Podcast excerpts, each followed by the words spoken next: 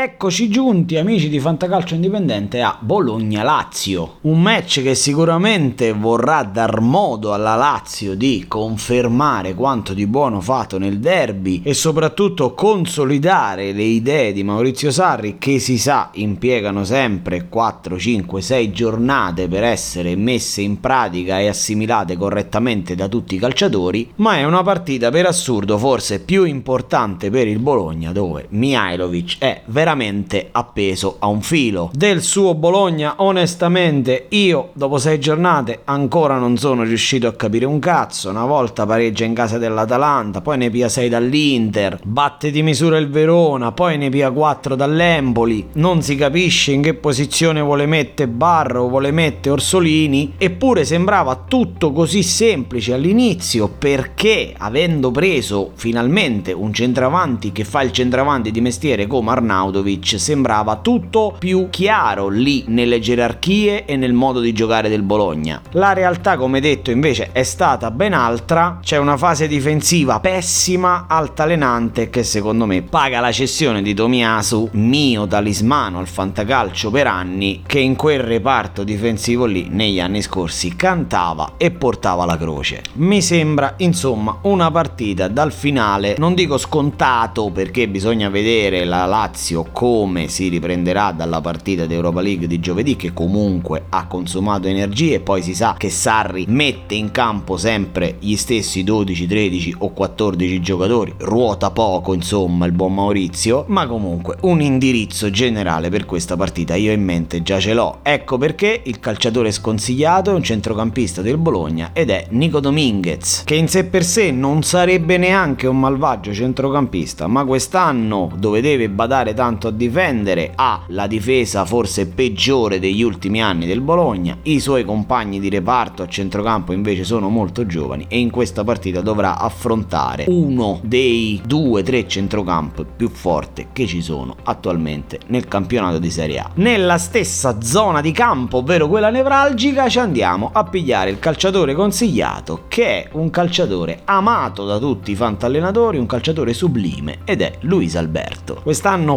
pare che non sia ancora scoccata la scintilla, non ci sia ancora stato l'imprinting tra Maurizio Sarri e Luis Alberto, molti fantallenatori hanno venduto un rene per poterselo comprare ed è arrivato il momento che ripaghi la fiducia di tutti noi. Quindi cari ragazzi, dentro Luis Alberto, fuori Nico Dominguez.